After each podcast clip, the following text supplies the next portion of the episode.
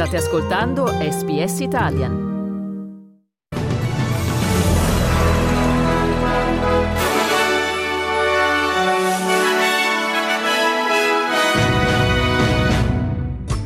Ucraina ha bombardato un edificio di Dnipro, il bilancio sale a 9 morti e 60 feriti. Giorgia Meloni interviene alla convention di Fratelli d'Italia e cita Garibaldi, qui o si fa l'Italia o si muore. Australia, il primo ministro albanese tende la mano alla Cina, interesse di entrambi i paesi migliorare le relazioni commerciali. Calcio, Serie A, al Monza, il derby con la Cremonese, l'Inter supera il Verona, il Lecce ferma il Milan sul 2-2 e il Napoli vola più 9 sulla seconda.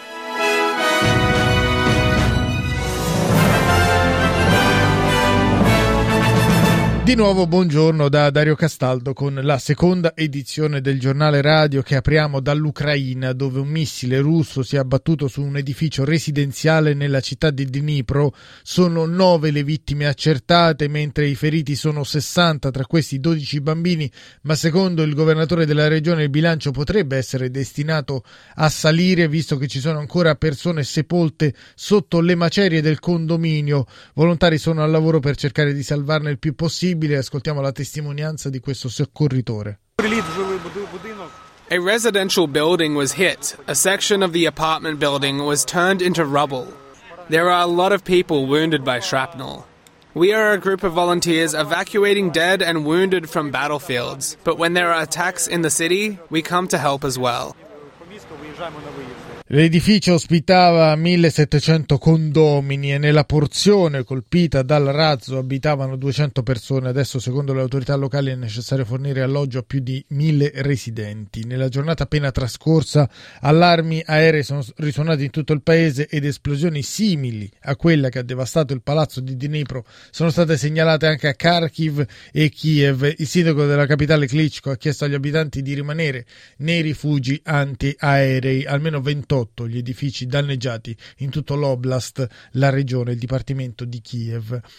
Degli oltre 30 missili lanciati sull'Ucraina durante la giornata, più di 20 sono stati abbattuti. Ha scritto su Telegram il presidente Volodymyr Zelensky, il quale ha aggiunto: Sono centinaia le vite salvate. Ringrazio pertanto l'aeronautica militare, i nostri caccia antiaerei e tutti coloro che hanno aiutato a difendere il paese dai razzi di Mosca.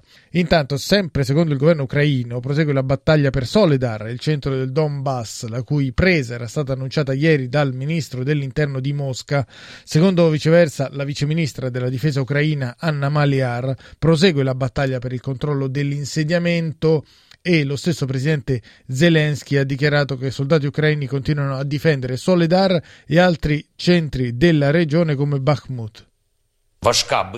The heavy fight for the Donetsk region continues. The battle for Bakhmut and Soledar for Crimea, for other cities and villages of the east of the country, continues. Despite the fact that the enemy has deployed most of its forces exactly on this direction, our warriors, the armed forces of Ukraine, all defense and security forces, are defending the state. Questo il presidente ucraino Volodymyr Zelensky sulla resistenza delle forze ucraine nella regione del Donbass, dove si concentrano le operazioni militari russe. Gli sforzi di Vladimir Putin per riorganizzare l'esercito di Mosca mostrano che il Cremlino si sta preparando per una guerra a lungo termine, sostiene l'intelligence di Kiev.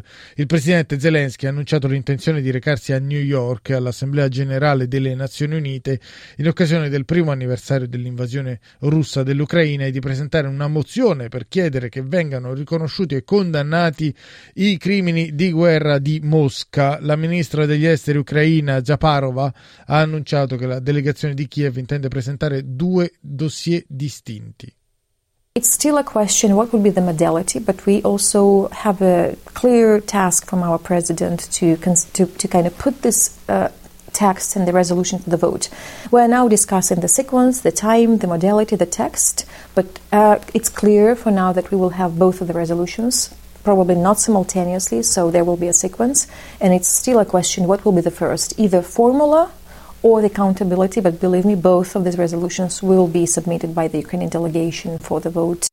Queste dunque le dichiarazioni della ministra degli esteri ucraina Japarova. Altrove, secondo quanto riportato dai media russi, di quattro civili morti e cinque feriti gravi il bilancio di un bombardamento ucraino nella regione di Zaporizhia, mentre sul fronte diplomatico la Turchia si è dichiarata pronta a spingere per una serie di cessate il fuoco locali in varie regioni dell'Ucraina. Lo ha detto Ibrahim Kalin, consulente per la politica estera del presidente turco Erdogan, aggiungendo che né Mosca né Kiev hanno i mezzi militari per vincere la guerra. Adesso cambiamo argomento andiamo in Italia dove la Premier Giorgia Meloni è intervenuta in collegamento alla convention di Milano di Fratelli d'Italia parlando dei primi 100 giorni del suo esecutivo, il capo del governo ha citato Garibaldi dichiarando o si fa l'Italia o si muore. Meloni ha anche aggiunto che quello cui l'Italia andrà incontro sarà un periodo complesso che però non deve impedire di guardare al futuro con ottimismo. Ascoltiamola. Credo che la grande sfida di oggi sia passare dal gestire le crisi al utilizzare le crisi anche come un momento nel quale noi siamo chiamati a rimetterci in discussione a ripensarci, ad avere finalmente una visione di lungo termine. Cioè non si governa questo tempo con piccole modifiche, serve il coraggio di restituire a questa nazione una visione di lungo periodo. Veniamo adesso in Australia dove il primo ministro Anthony Albanese ieri è intervenuto in Queensland alla presentazione di un impianto per la produzione di energia ad idrogeno. Un investimento da 70 milioni di dollari in occasione della cui presentazione il capo del governo federale è tornato sulle relazioni con la Cina affermando che l'Australia deve intensificare gli scambi commerciali con Pechino. A domanda sulle possibili conseguenze della rimozione del bando cinese sull'importazione del carbone australiano, Albanese ha affermato che è interesse dei due paesi migliorare e intensificare le relazioni commerciali. What I've said very clearly is that I want to cooperate with China where we can, disagree where we must, but engage in Australia's national interest. It is in Australia's interest to be able to export without any impediments to China, but it's also in China's interest to receive those exports from Australia, and we'll continue to act diplomatically uh, as we have uh, since the change of government uh, in May, and we believe that it is in both our countries' interests to continue to develop more positive relations. Per quanto riguarda nello specifico la presentazione dell'impianto ad idrogeno di Townsville, Albanese ha spiegato che si tratterà di una struttura all'avanguardia e che tutto il mondo, dall'Europa agli Stati Uniti, si sta dirigendo verso quella direzione, cioè, cioè verso la produzione sempre più massiccia di energia pulita che tra l'altro contribuirà a creare migliaia di posti di lavoro. The truth is that the future in terms of where all the research is going in the economies of the world, whether it be the advanced economies in Korea and uh, Northeast Asia, or whether it be Europe or the United States. This is where it is all headed.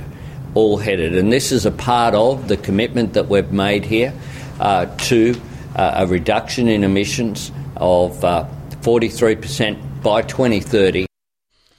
Sempre in Australia, anche l'opposizione del New South Wales ha teso la mano al premier Perrottet, finito al centro di accuse polemiche per aver indossato una divisa da gerarca nazista alla sua festa di, del ventunesimo compleanno nel 2003. Il premier statale ha chiesto scusa per l'accaduto e ha ammesso che quello è stato un terribile errore. L'incidente è stato condonato, perdonato sia dai Nationals sia dai rappresentanti della comunità ebraica di Sydney.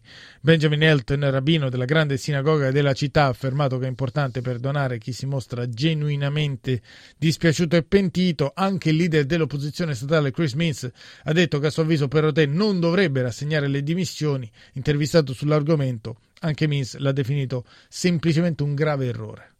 Look, I just say in relation to that issue, obviously, first up, it was obviously a big mistake that he made uh, at that time. I think it's important to acknowledge that he's apologised for it. My sense is that it was a sincere apology.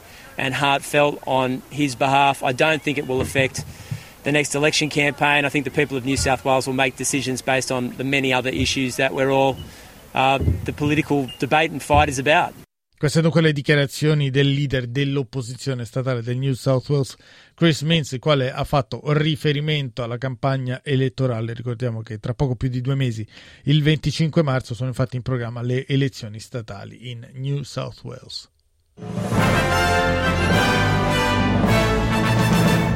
Diamo uno sguardo ai cambi, è stabile questa mattina il dollaro australiano che vale 64 centesimi di euro e viene scambiato a 69 centesimi di dollaro statunitense. Per quanto riguarda lo sport calcio, negli anticipi della diciottesima giornata di Serie A, il Monza si è imposto a Cremona nel derby lombardo per 3 a 2 sui grigio-rossi, mentre al Via del Mare di Lecce i salentini hanno fermato il Milan sul 2 a 2, autorete di Teo Hernandez, gol di Baschirotto per i giallorossi rossi nel primo tempo, viceversa di Leon e di Calabria. Le reti che nella ripresa hanno consentito ai rossoneri di uscire indenni dalla trasferta in Puglia nel terzo anticipo del sabato italiano, l'Inter poco fa ha battuto il Verona per 1-0, ha deciso la rete di Lautaro Martinez dopo tre minuti. Con questi risultati, dopo il 5-1 del Napoli sulla Juventus, i partenopei sono volati a più 9 sulla più diretta inseguitrice che cioè è il Milan, mentre sono 10 punti di vantaggio su Inter e eh, Juventus. Per quanto riguarda il tennis, domani scattano gli Open d'Australia. Ieri nel cosiddetto Media Day ha parlato Novak Djokovic, tornato dunque in Australia dopo le vicende dello scorso anno. Il serbo che ha già vinto il torneo di Adelaide si è detto confortato dal modo in cui è stato accolto dall'opinione pubblica e dal pubblico eh, australiano e ha detto che i ricordi positivi che ha a Melbourne sono molto di più e molto più grandi di quelli negativi dello scorso anno. Ascoltiamolo. I have to say that the amount of positive experiences I had in Australia overwhelmed the negative experience maybe of last year. So, you know, my impression of, of Australia, my, uh, you know, vision of Australia has always been very positive and that has reflected on my performance. Per ulteriori approfondimenti sullo sport vi rimando al programma che segue questo notiziario che concludiamo con le previsioni del tempo per oggi.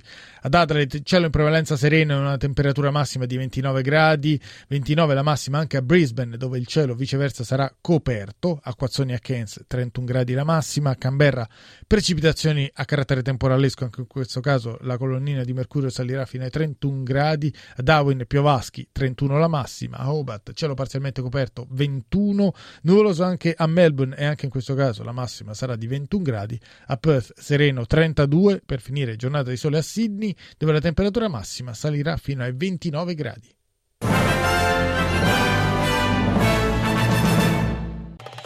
Volete ascoltare altre storie come questa? Potete trovarle su Apple Podcasts, Google Podcasts, Spotify o ovunque scarichiate i vostri podcast.